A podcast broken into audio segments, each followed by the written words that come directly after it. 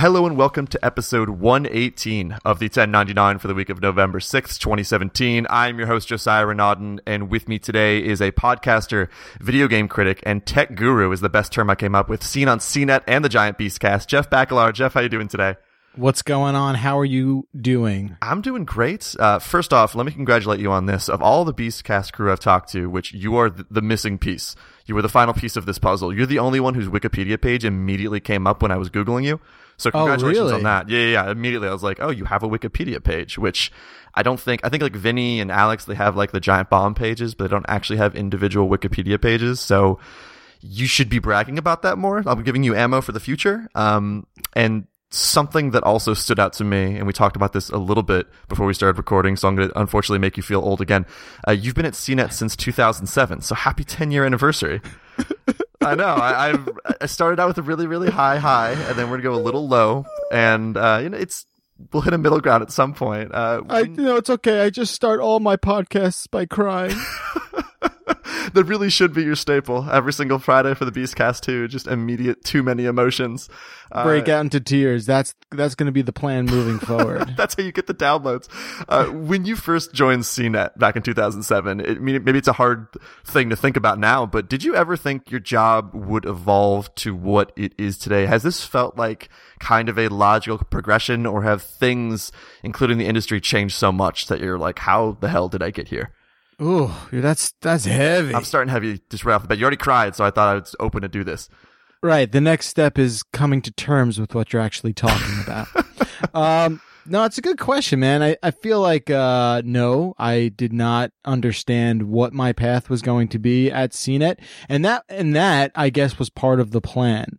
Um, I didn't obviously want to do, well, let me walk it back a little bit. I was hired to, uh, review home theater equipment. Yeah, well, and um you know i was uh, more of an enthusiast you know when i started and i had written a bunch for some real shady startup blogs and a bunch of junk uh, on the internet that was around in like the early 2000s and that's sort of like where i um started to understand uh, what writing on the internet was like com- compared to writing for you know uh, a newspaper or a magazine which i did a little bit of in, in high school.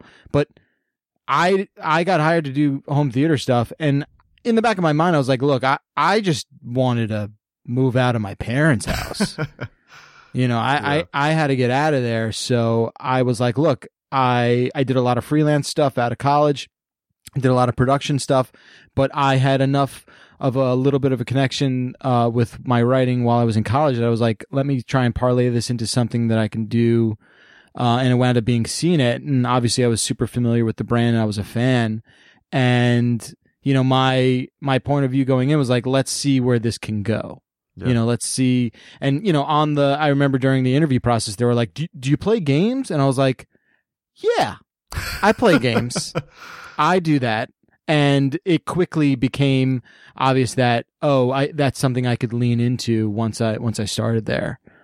And- I know I only answered like one twelfth of your question. No, it's fine. I usually pack it with way too many questions anyway, so you can only get to like one by the end of it. So it's you're totally fine. Uh, and I think we probably did similar things where, like you said, in college you're writing, you're doing freelance afterward, you're testing that out, and then suddenly the opportunity arises. But the, the industry has changed. In, in general, you you have to be on camera, you have to podcast, you have to do different things beyond just writing. Do you have a preference now for what you do? Like if you are during your week, okay, I'm going to write this review. I think you just did a um the the Super Mario Odyssey review, and then you know you're doing the bot the the Beastcast on Thursdays, which come out on Fridays, but you're also on camera at different points. Is there one of those things that stands out as like, oh, this is my favorite style of thing to do? Yeah, I think it's I think being in front of the camera is something I've always really enjoyed doing and um at the point now where a lot of that is being asked of me and I'm getting to do some stuff that maybe I couldn't do you know even 2 years ago. So I I really enjoy doing that. My you know, I absolutely love podcasting. It, it radio was a passion of mine uh since I, you know was was 8 years old. I mean, I had always um you know kind of like made my own radio shows with like a boom box remember those old Oh yeah, uh, it was like Aiwa, those old Aiwa boom boxes that had like a front facing shitty little microphone Yep. that you sort of was just like, oh, I'm a DJ now. You know, Mhm. uh, I would do stuff like that. That was always something that fascinated me. Uh, I did some of it in college, and I also, um, you know, uh, I also tried to do it as much as I could, uh, just for myself. And I think like having the 404 was like that great kind of outlet right when I started, and that and that is something I always love truly doing, and that's why, you know, after 404 ended, I was like, well, you know, my podcasting energy will now be focused on on the Beastcast. Um, but yeah, I, I I like having my fingers in everything. I like uh I like being in front of and behind the camera. I like um you know, I like I like figuring out stuff. I like logistics. I like, you know, producing. I like understanding like well, we want to do this. How how are we going to make this happen? How are we going to wrap our heads around that? Um, you know, I like to be like a grease man. I like to to to figure it all out. So that's you know, I, if I had to pick a first couple of loves, it would definitely be the the production and the podcasting. But I'm happy to try everything out. Even if you do gravitate toward that on camera stuff from time to time, and like you mentioned, you've done it for a long time, you've done podcasting for a long time. How long did it take you to actually feel comfortable being on camera and even being on TV? Because again, I, I hope the Wikipedia article hasn't led me astray. You had moments on Attack of the Show and All Things Considered, which when maybe in the moment you feel comfortable with it and you're like, oh, this is fine. But did you have any internal, oh shit, there are a lot of people watching right now moments where you felt uncomfortable?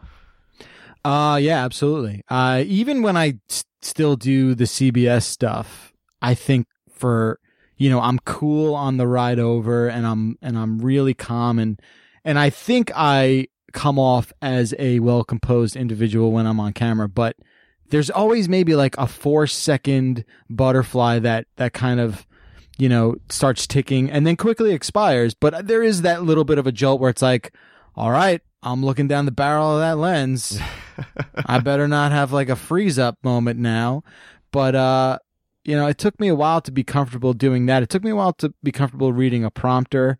Um but, you know, thankfully I've been afforded those opportunities at at CNET to really you know, complement the production stuff I did study in college and I was able to really kind of hit the ground running and almost felt like I was really well uh, equipped to to to handle that kind of stuff once I uh once I started doing it doing it uh much more frequently at CNET and CBS. So it took I think the podcasting stuff took me a while to really find my footing, Mhm. but um you know, I I I really love doing it and feel super comfortable now. I think it does take a while to kind of find maybe your voice or your style with podcasting, but there's always that barrier of like, look, if I fuck up, if as long as you're not doing a live podcast, like we can edit this stuff, we can fix this, we can redo things. I know I've, I'm not someone who's been on a lot of on camera live shows, but if we're going back to high school Josiah and talking in third person, um, I did theater for a while, and I remember those moments every time I was on stage. It was like the less I thought about it, the more I was like, oh, this is fine, this is normal. But the moment where like, oh, wouldn't it be bad if I forget my line right now? And that's when you start like overthinking things and going way too into it. And I talked to um, Lucy James, CBS's CBSI's Lucy James about kind of her on camera stuff. And one of the things she mentioned that I thought was interesting was kind of understanding how to take those edits about your on camera self. It's it's different than when you're a writer. If you do something too much while in your writing, you know, you can fix it and you're not really that offended by it. But if someone looks at you and says like, why are you doing that neck thing? Or why are you twitching like that? Or why do you keep saying this certain thing? Were there any physical or vocal oddities that you had early on or maybe still deal with that people have pointed out that were kind of difficult to take because it's just directly judging how you look or how you act instead of how you write? That's funny. Well, uh, yeah, it's funny you bring that up. I feel like early, early on, super early on, before anyone could sort of, I guess, recognize or, or understand like the kind of person I was, uh, I would and still do get, uh, all the time. Hey man, why do you always look so stoned? It's And not the worst thing in the world. That's not that bad of a critique, I guess. No, it's it's not the worst, but for someone who's trying to uh, command even the slightest morsel of authority, Yeah, and not uh, stoned. It's like, why am I listening to Jim Breuer from Half Baked about important technology shit? Like that guy can't know anything about this. He's, you know, he's under the influence. It took a really long time for people to just be like, "Oh, wait, you're not stoned. That's just what that's just what you look like." So that was something that was uh, honestly a thing that happened a lot that I was sort of just like, no, uh, okay, I'll try and not look stoned. I don't know what to do. Like, I can't fix that. Man, Yeah, that was, it was a serious thing for a while. People were just like, you can't come into work stoned. I was like, I'm not. just I'm review not. like vape rigs. You should lean all the way into it and actually just start reviewing like different strands of weed. I feel like that could be the next step for you. That would, that's the thing now. Yeah, Right. It's like, if your face automatically has a, if you automatically have stoned face, then this is your calling. I think someone's trying to tell you something. it, so it was like it was that it was um uh, and then a lot of people were like hey man sometimes you sound too much like a new york new jersey guy you got to stop doing that How do you stop doing that? i don't know how you stop doing that but I don't, I don't think it's too bad. When I get really, really heated, I think it comes out a little bit because it's like I'm just yelling at someone in traffic. but uh, yeah, I, I think I've uh, been able to wrangle that down to a more non-regional uh, delivery. Yeah, no, I think so. I think when it's once someone tells you, sometimes you can obsess over it and you overthink it and you just stop being yourself because you're like, oh, I don't want to suddenly go back into this certain dialect or this certain way I talk. But I think, I don't know, I think that adds character to it. I think if you get angry on the Beastcast at Vinny or jokingly angry and you start going into that, like that's that's fun. The more worked up I get about something, the more my vo- voice goes from like deep radio voice to like high pitched, you know, squealing. So I feel like that's just- just part of it. You got to like you work through that shit, and it totally works out in the end. Yeah, you have your squeal, and I have my uh my my old school uh New Jersey slash Brooklyn accent. Everyone has their thing. Everyone has their thing that makes Everyone's them got original. a thing. and there's always gonna be that person who thinks it's bad, and that person's objectively wrong. Uh, speaking of, well, I guess more subjective things than objective things. Uh, something I talk on this podcast about a lot is games criticism. I wrote for Kevin VanOrd for a long time at GameSpot and Dan Stapleton at IGN, and I really enjoy where games criticism is going. Maybe not where it's entirely at yet, but. Uh, let's go way too big question early in this podcast, and I'm going to expect you to answer fantastically anyway. What do you think is missing from current video game criticism that you'd wish you'd see more of? Like, do you look at maybe movie criticism or book criticism, music criticism, or even tech stuff? Like, you deal in that realm so much. See what other writers are doing and say, man, we should do more of this in game reviews. Um, no, I mean, I think it's a beautiful thing that games can be viewed upon from an infinite amount of angles, right? Like, I think it's super rad that, uh, this medium allows people to express themselves. When it comes to criticism, it's a multi-dimensional, multi-faced sort of, you know, beast. And I think you know, I always used to compare games criticism to movie criticism, you know, book uh, and TV sort of uh, criticism. But I think, you know, games definitely stand on their own. Um, but I think what's cool about it is that you can view it from all these different angles. And I think it's really a, a wonderful thing that we have that we're able to do that. I don't have any problems with it. Would I like to see more sort of thought provoking stuff? um, you know, revolve around uh, our medium, yeah, that that'd be great. For me, like that's what I want to hear. I I, I want to balance, you know, and I think like I think uh the angle at which you know sites like Waypoint look at it is is really uh you know thought invoking and and really sort of powerful stuff and I dig what they do over there and you know I think some of the YouTube community that that makes content about you know gaming and, and game culture is, is pretty great too. I just think it's great that we're able to sort of pioneer that more so maybe than film or tv Mhm. um and yeah i think you know it's things have definitely changed since i've started doing it. Um I I always am wondering are we in the are we in a transitional period? Like will the dust ever settle? And the more years that go by and the more I ask myself that question, I've come to the conclusion that it will just forever be in a state of transition. I think you're right. Like I, I've thought the exact same thing. Where I'm like, are we swinging really far into the culture direction because we started out so product focused? Is it going to be back in the middle, or is it going to keep evolving as games themselves evolve? And I've brought this example up multiple times. I remember talking to Jeff on the podcast, and you know, he was the, the GameSpot with reviewers tilt, where essentially the score only moved a little bit based on what the reviewer thought, but the the rest of it was kind of you know the shooting works it looks good and here's almost it wasn't an objective review but it was borderline that which now we're in the other direction where you might read a review that doesn't even talk about what the game looks like or the story. It wants to go into these certain themes that that individual reviewer thinks defined it. Uh, when you working at cnet which is maybe a site that when people go to it for like tech coverage they expect product reviews. They expect does this 4k tv you know, do what I want to do? Does this phone do what I want to do? Do you ever, when you're reviewing games, feel like you almost need to follow that rubric where you're more product focused than looking at the cultural aspects of it? Is that something that you're encouraged to do or used to doing, or am I a little bit off base there? No, I think you're you're you're there. I think like when I first started doing it at CNET, they were sort of like, well, this has to, you know, this has to come from the point of view is should someone buy this? Mhm. Right? Is it worth their time? And I guess ultimately that's the the takeaway people are trying to get when they read a review anyway. But it was definitely much more leaning into the consumer um, you know, advocate point of view. And you know, I think maybe that wasn't a directive, but that was definitely a theme because of what the main purpose of CNET was and still is. Um, but I think I've also been allowed to sort of exercise a little bit of freedom in how I approach the game stuff now. Um, and, you know, being able to find a voice in there isn't always uh, a sort of like clear cut endeavor. There's not a very, you know, uh, binary sort of like, oh, you have to write it this way, you have to write it, or Yeah. or you have to write it that way.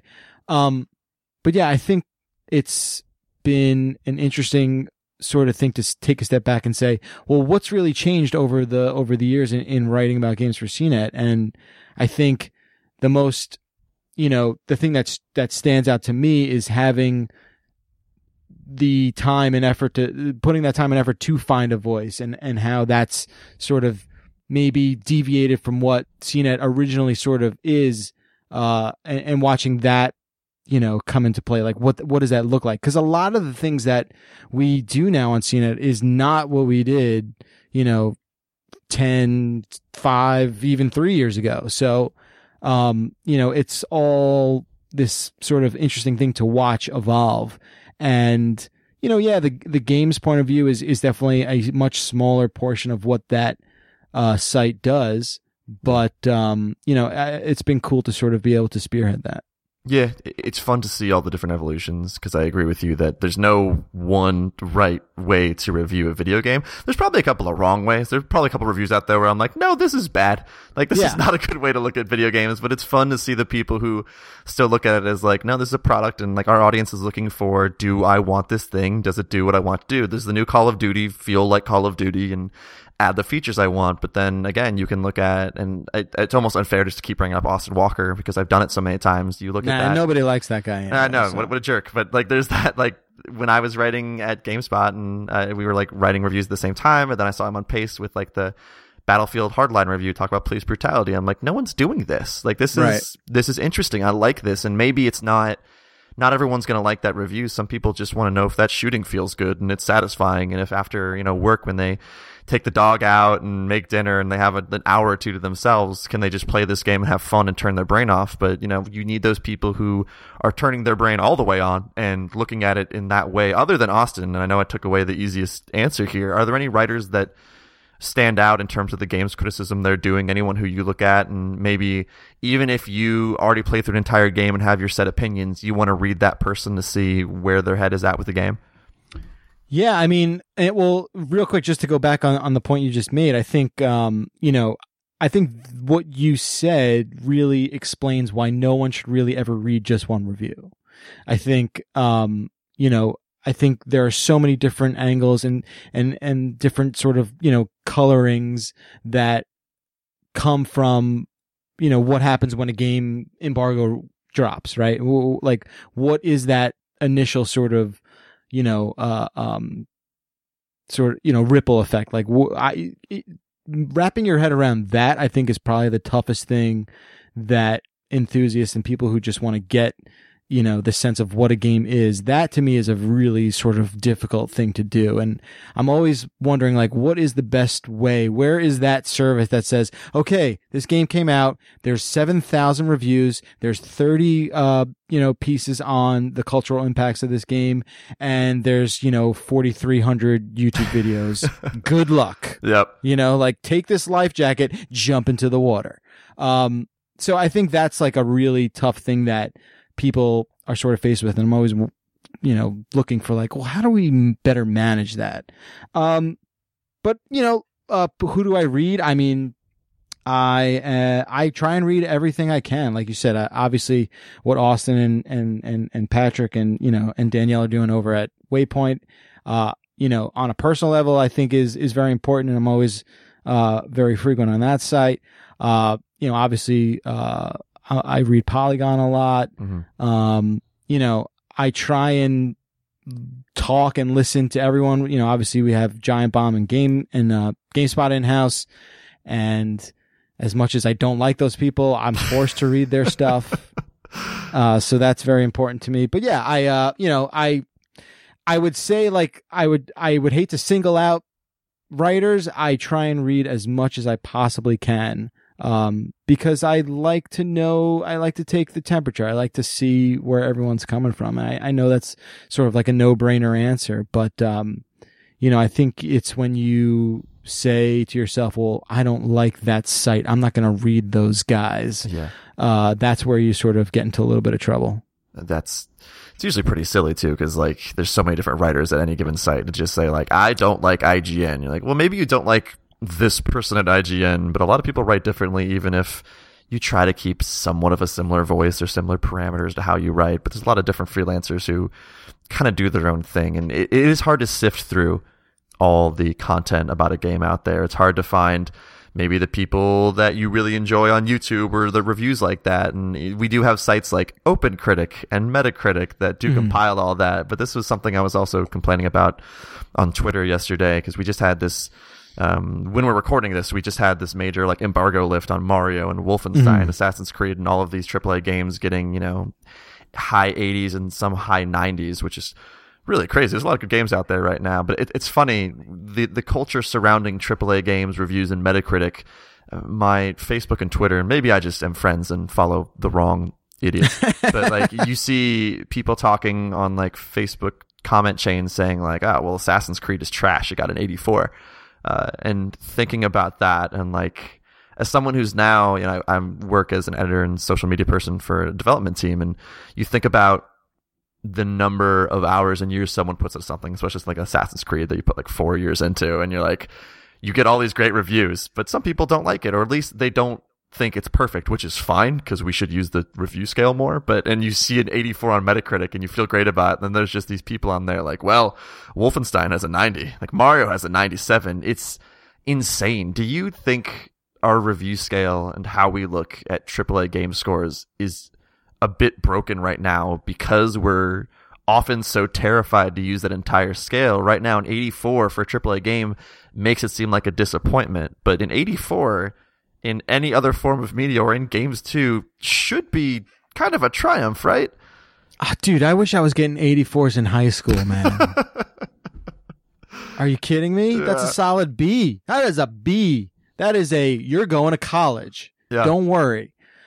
Uh yeah, it's all fucked up, man. Totally I is. mean, and anyone who says it's not is uh, lying to themselves.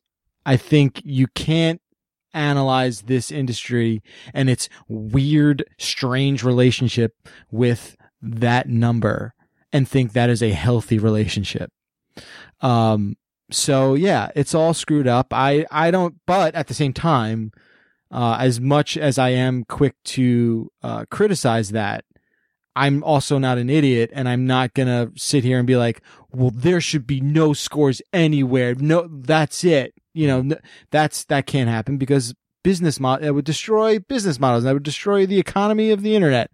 Uh, it can't happen. So I think what we can do is sort of educate ourselves and spread that message that might incite a bit of change. I don't know if it will, but it can't hurt. Um, you know, like me personally, I I don't do scores for games because I I you know that's something I kind of also just magically get away with and good hope no you. one and hope no one notices. this isn't being recorded. Yeah, don't say that. Like, we'll we'll scratch this for the record. um, you know, I, I, I think, am I, do I hate scores to, with a passion? No, I understand why they exist.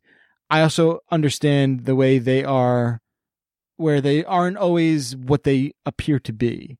And, you know, it, it, there is a bit of needle threading you have to do with a with a with a very you know scrutinizing sort of eye and scrutinizing sort of point of view to to see through that. And i know not everyone's equipped to do that. Uh that's that's an impossible task to ask of the entire internet population but i think uh maybe perhaps that sort of stuff should not be uh, scrutinized with the uh, um, uh, with in the in the amount it currently is. But again, Yeah. I think that's wishful thinking slash uh, preaching to the choir here. Yeah, and I I don't think I would get rid of scores either. There is still that value again when we go back to looking at some reviews as straight product reviews, which I don't hate. I, I, it's not the kind of review I usually write, but I don't hate it. Sometimes you just want to. You're again. Let's use Call of Duty for an example with Call of Duty World War II, uh, where you're just one of those people who's like, I just want to know if this is not a train wreck. I'm already probably going to buy this. I'm going to go to GameSpot. I'm going to scroll to that last paragraph. I'm going to read it. I'm going to look at the hmm. pros and cons. I'm going to get that score and I'm going to move on. And if you want to look at reviews as a service, which is absolutely partially what they are, mm-hmm. that's totally fine being there. There are times when I'm in a rush and I see a Kotaku review, which I love a lot of the writing, a lot of the reviews they do there. And, and mm-hmm. like, there is a, you know, is this worth buying kind of thing there. But sometimes you just like miss that score to scroll to scroll through and find and Right? How and can I how can I sort a Kotaku review? yeah, how am I? What am I supposed to read this? Like, you can't. This can't be this filtered. There's at least two thousand words in this. That's like two books. Like, and you look at it that way, and I, I get it. And the problem is, I don't exactly know how to fix the review scale right now because I think on Right. Metacritic, which I look at way too often.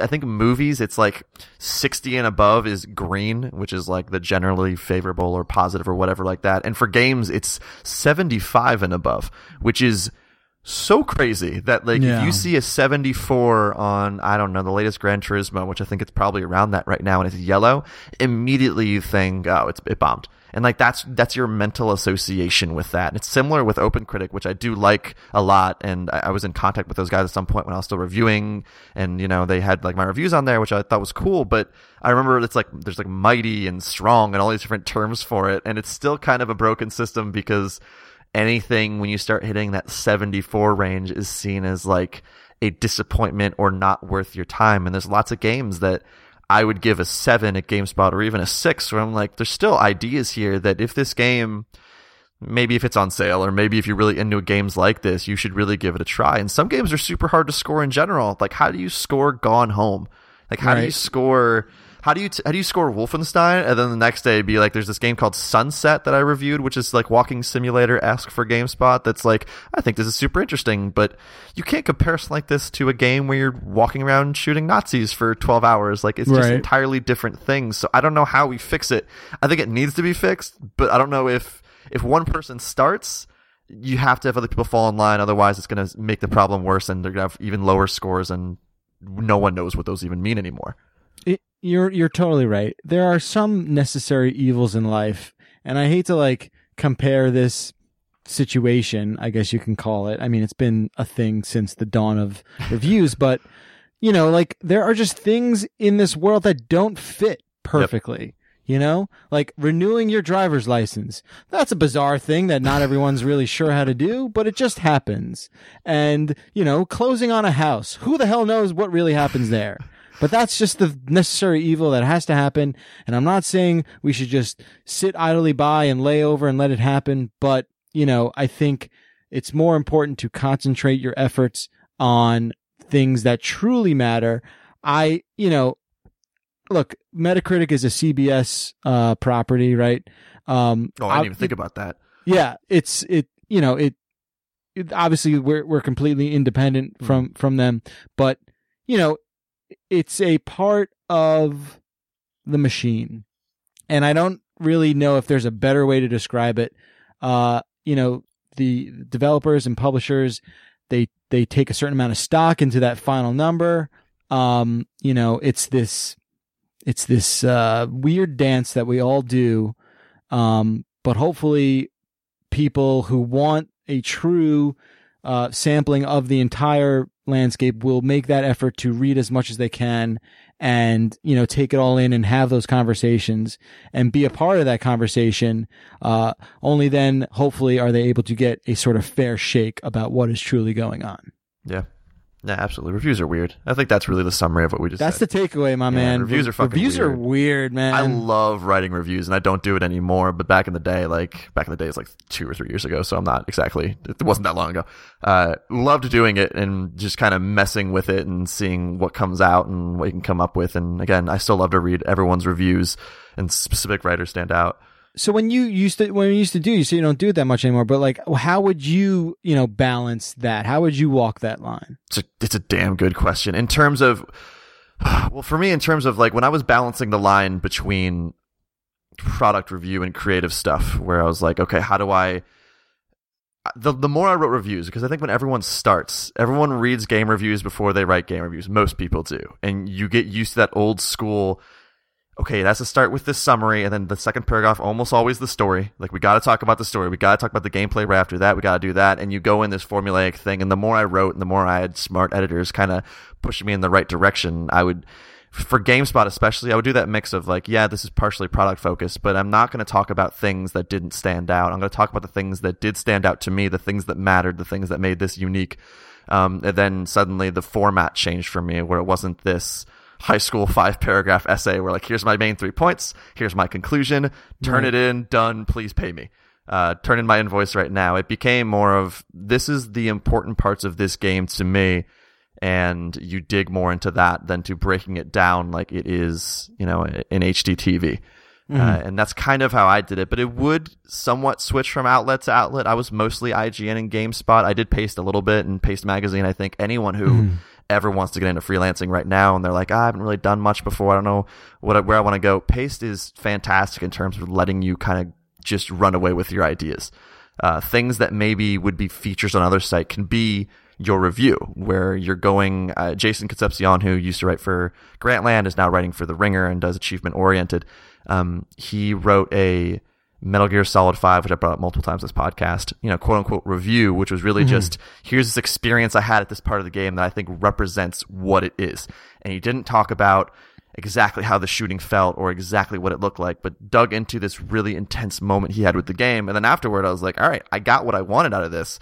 I want to go play that game. And I do Right. think there's like that's what I like to do, but I think it's just one of those time and place where you're writing and who you're writing for. I, I usually would try to lean more in that direction. Um, but again, with a lot of where I wrote, I also understood like I can't just I can't by the end of this this review have someone be like, all right, that all sounds really cool and that writing was fantastic, Josiah, but I have no idea what this game looks like. Like I don't is this a shooter? Is this a puzzle game? I cannot tell from what you just said, which I've one thousand percent done before. No, that's uh, you know that's really insightful. I th- I I feel like you know, and and we I know I, I answered your question earlier about like how has it all changed since I started doing it, and Yeah. and listening to what you just said made me remember what it's sort of all been like. And and again, like I'll I gotta lead with the fact that I don't do as many game reviews as I used to. Uh, you know, I'm obviously more uh involved in a lot more that CNET and CBS does as a whole, and I think what I have noticed, even though, like I said, I don't do it as much as I used to, I've noticed that maybe, yes, in the beginning, things felt much more like a book report, Mm. right? Where you were sort of, you know, you had a goal, whether, whether or not the goal was, should you buy this or, or, or convey what it's like to play this game.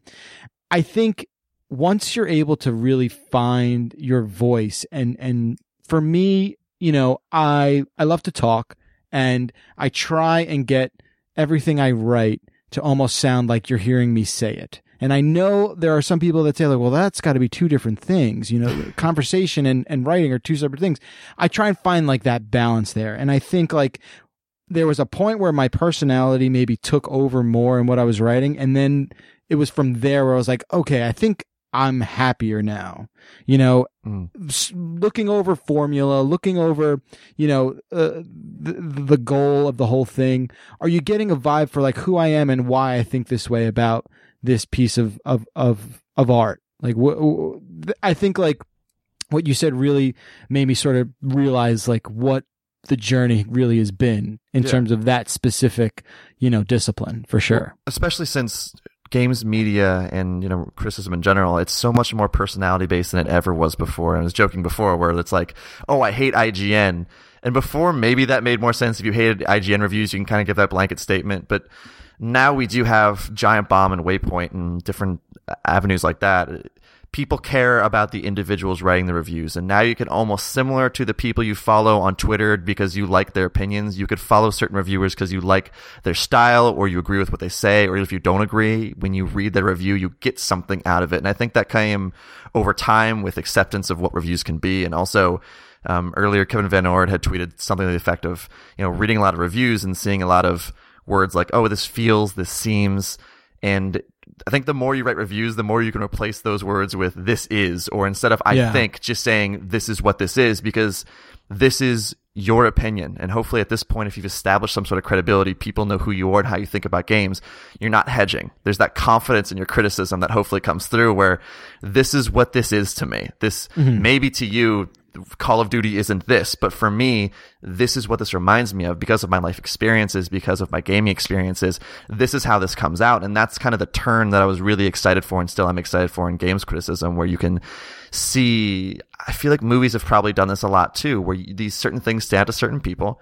And that's mm-hmm. why the idea of objective reviews is so stupid because I, you know, like this scene or this part of this game is going to be different for me, maybe because I have this background, I have this aspect of my life that changes how I see this. And the fact, I think once we accept that more and don't get immediately angry when someone doesn't like the game you like, that's when these reviews are way more helpful and way more insightful. Uh, Tevis Thompson, I've had in this podcast, um, really smart critic who writes reviews that I disagree with all the time. It's just like super low reviews on scores where I'm like, this is like my favorite game. And you have that gut reaction, you know, where you're like, no, but this is good and you're wrong. And you, you almost become like that junior high kid arguing over like, you know, like Nintendo versus Sega or anything like that, where you, you Right. take a side.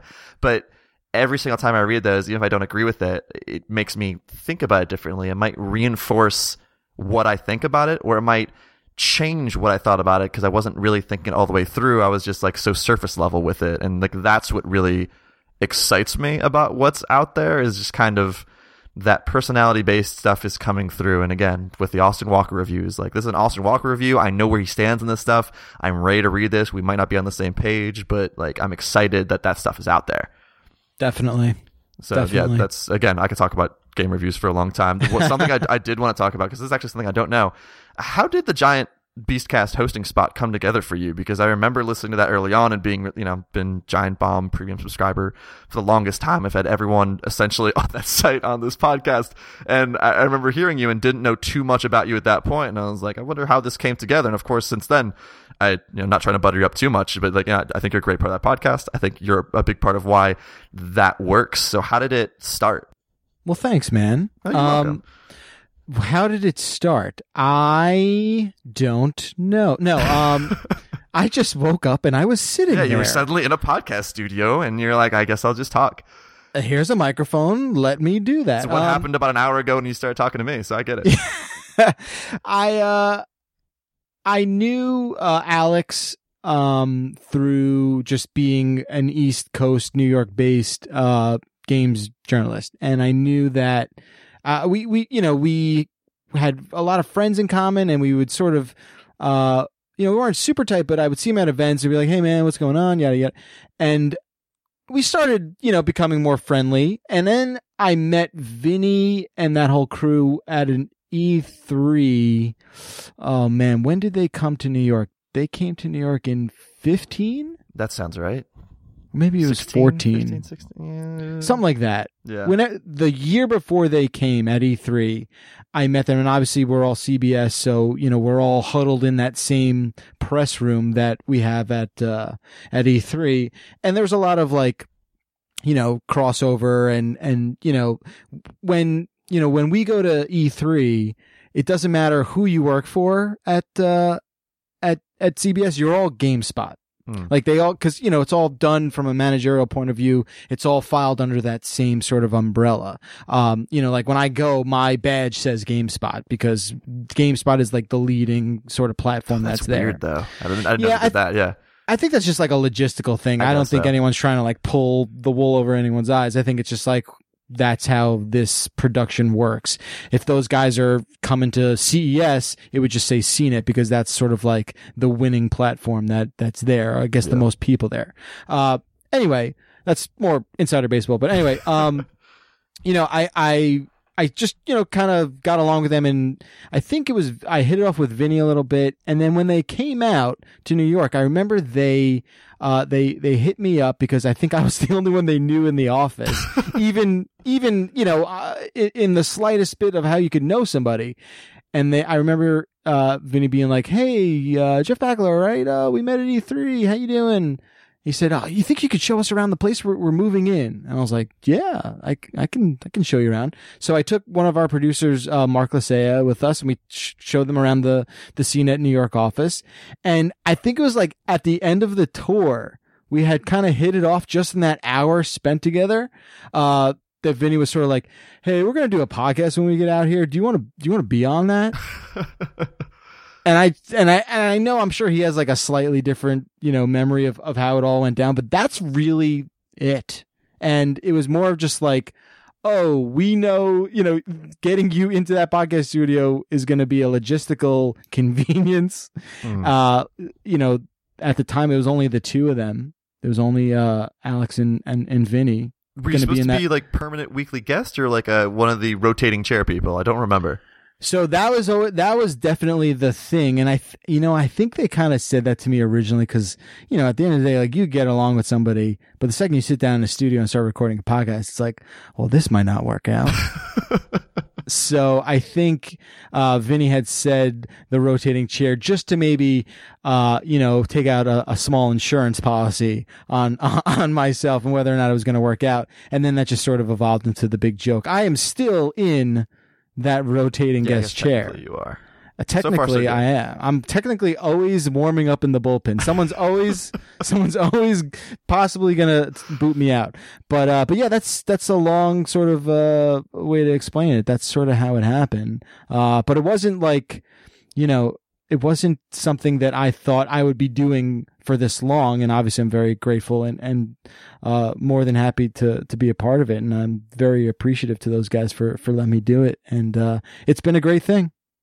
and even if you have been on a bunch of other popular shows, and again with CNET and on Attack of the Show and all these different things like that, was it almost jarring to see the type of support that the Giant Bomb community and audience in general can supply? Because I know just you know posting these types of podcasts every time I do one with you know I did one with Vinny and Alex and Abby and Jeff and posting them on the Giant Bomb forums or the Reddit, like the passion behind that stuff is incredible. I, I swear I owe Vinny more than he knows because it was after that episode that suddenly this podcast became like people knew about it because Vinny was on it, and it, it's funny to see it that way. But for you, over these last, you know, however long you've been doing this podcast, has it kind of been incredible to see that response and that whole new audience getting to know you?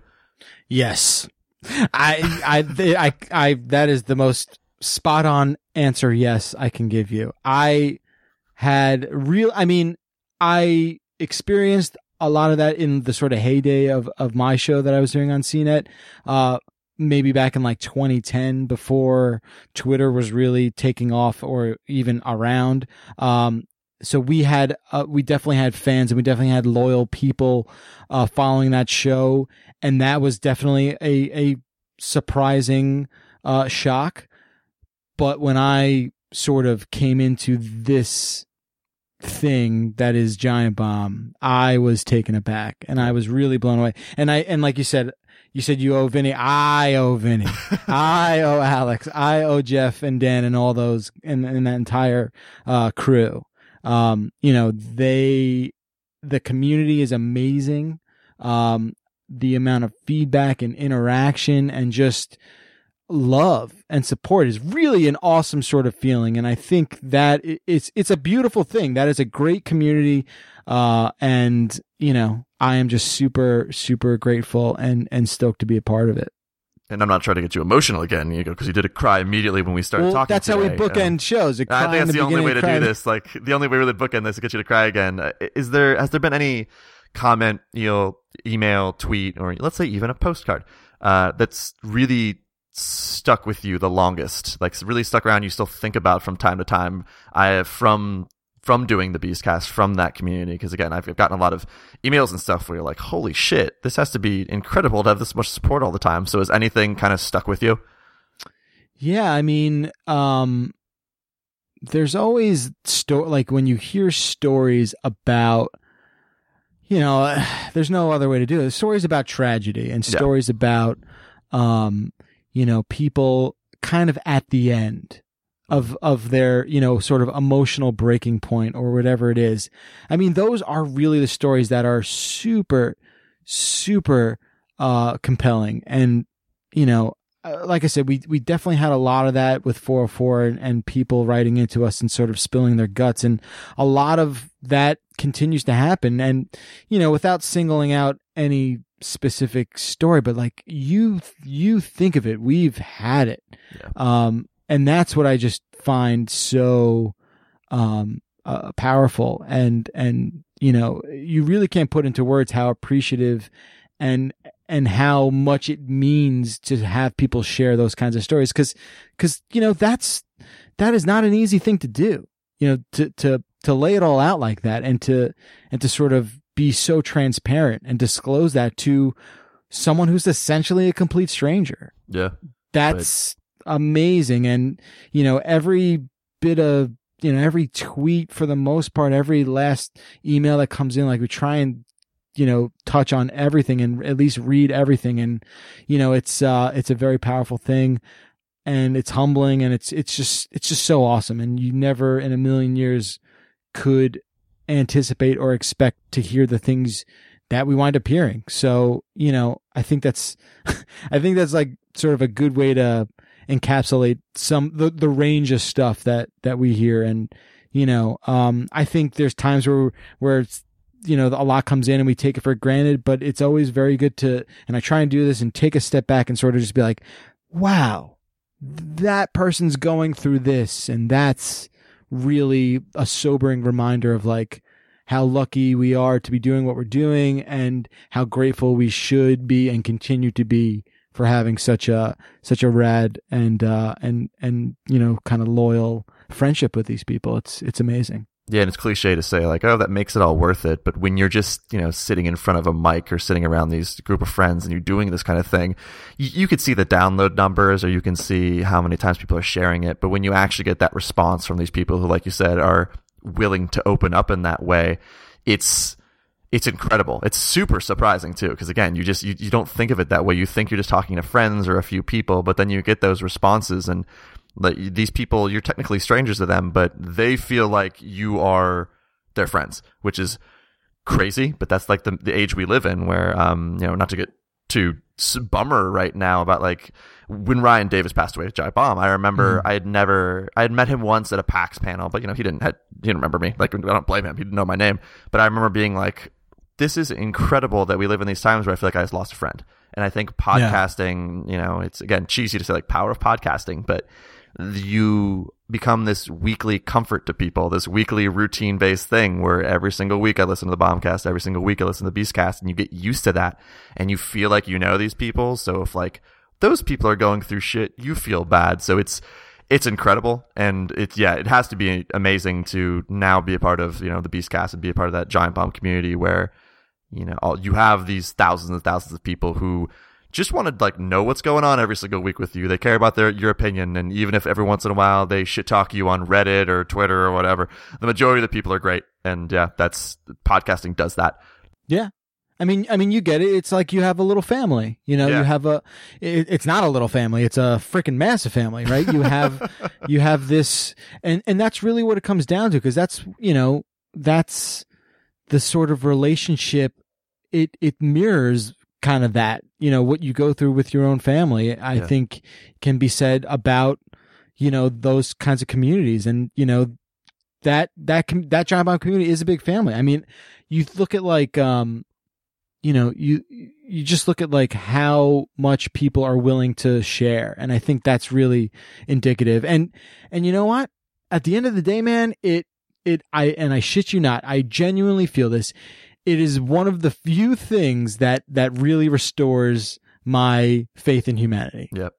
It really um, is, and, and I'm glad that games are a part of that. And I'm I'm glad that you know these people are a part of that. That is what's tr- really for me truly powerful. I'm on the exact same page with yeah, with everything going on in the world right now. Sometimes you get that email, you get that message, you're like, man, everything's okay. Like there are still good people out there. And again, Right. like one last example of this, I remember when like Drew left Giant Bomb. You know, again, if you're a fan of that, you're like. Oh, this you're happy for him, but it like hurts because you're like I used to hearing from this person every single week, and I, I had him on the 100th episode of this podcast, and it was he'd never talked to me, but I almost immediately did like a oh, it's like talking to an old friend, but he had no idea who I was. And that was the moment where I was like, okay, podcasting's weird, but it's super incredible. Um, Jeff, where can people find you on social media and what are you working on right now that you could talk about for CNET? Oh, that's okay. Well, on social, uh, I'm only really, I'm not even good at Twitter, but that's the only thing I do. So please follow me on Twitter.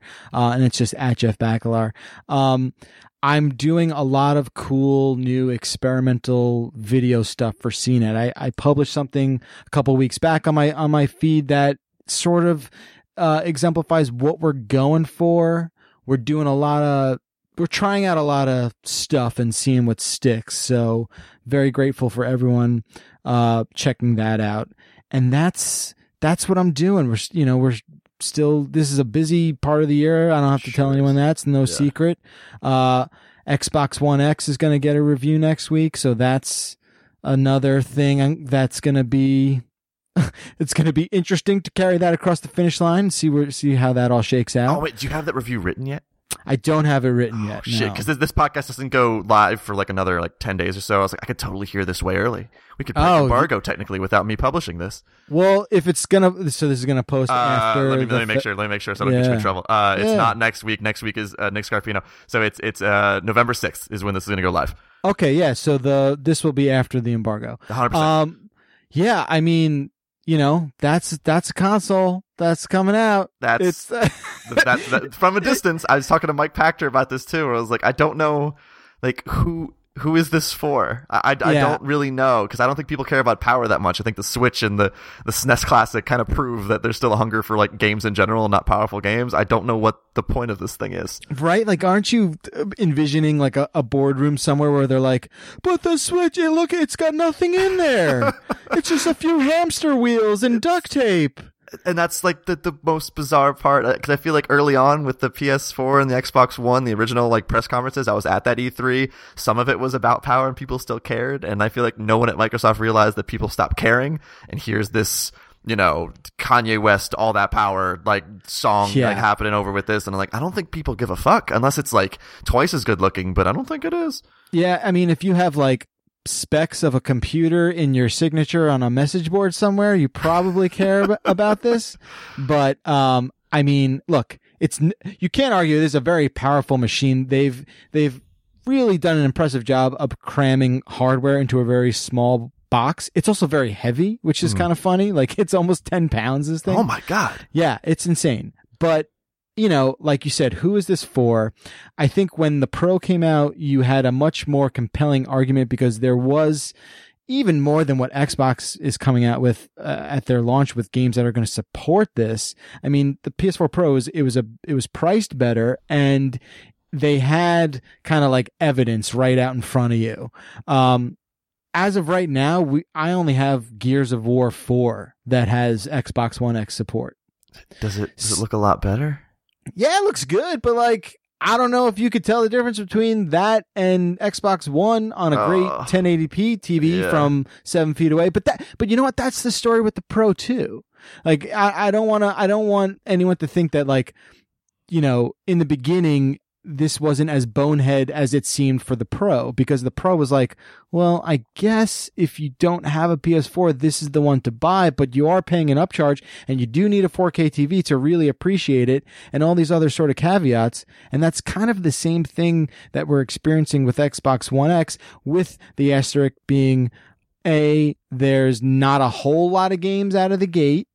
And maybe in the foreseeable future where there's exclusives that are going to take advantage of this in a way that no one else will in in the in the landscape and then b yo this is $500 God, I keep forgetting that. You could get an Xbox One S and a PlayStation 4 regular for five hundred dollars. Like that's what i'm that's all i'm saying that's I, I feel I now feel justified for my hot take. Thank you. I was I, I was expecting this to somehow be like incredible, then just get shit on by all the people who thought I was insane. But I mean, I mean, look, like I'm not saying nobody should buy this thing, and again, I've only had it for you know a, a, a couple days, but I think, you know, and again, I'll I'll get more into when I actually start writing the review, but I think you know this will really be something that you probably don't need to get right away. Yeah. Uh, I mean, I can pretty much tell you that right now. Um, but yeah, you know, again, I think there are bigger problems in in the Microsoft camp. Um, and you know, this is a great piece of hardware, but you know, you could have the best car in the world, but if there's not a road to drive it on, Yep. you're just gonna sit in the garage. God, what a bummer. I still hope Microsoft does well. I I, I like. I it. hope I, that's my thing. I hope everyone does well. Yeah, that's always my thing. Like, I, but again, junior high Josiah was like team PlayStation, but now I'm just like, can everyone just please do well so that games keep being made all the time? everyone should win. Everyone yeah, should win. that's you know what. Moral of the story: everyone should win. Uh, Jeff, thanks so much for doing this. I really do appreciate you taking the time. And it wasn't. I promise it wasn't just because I was trying to complete the Giant Beast cast puzzle. I, I've wanted to talk to you for a while. I really appreciate what you do, and I am looking forward to actually reading your Xbox One X review uh, right before this podcast goes live. and I appreciate everything you do as well. I listen to as many of your shows as I can. That Oh, is the truth. That is the truth. Um, I uh, I don't care that you just needed my interview to to complete the Beastcast achievement. You've un- you've It's unlocked that. unlocked on my Xbox One X. Good for you. No, but seriously, I do mean that. I love what you do, and thank you so very much for having me. Oh, you have no idea how much that means. I super appreciate it. Uh, thanks everyone for listening. Hopefully, tune back in for the next episode of the 1099.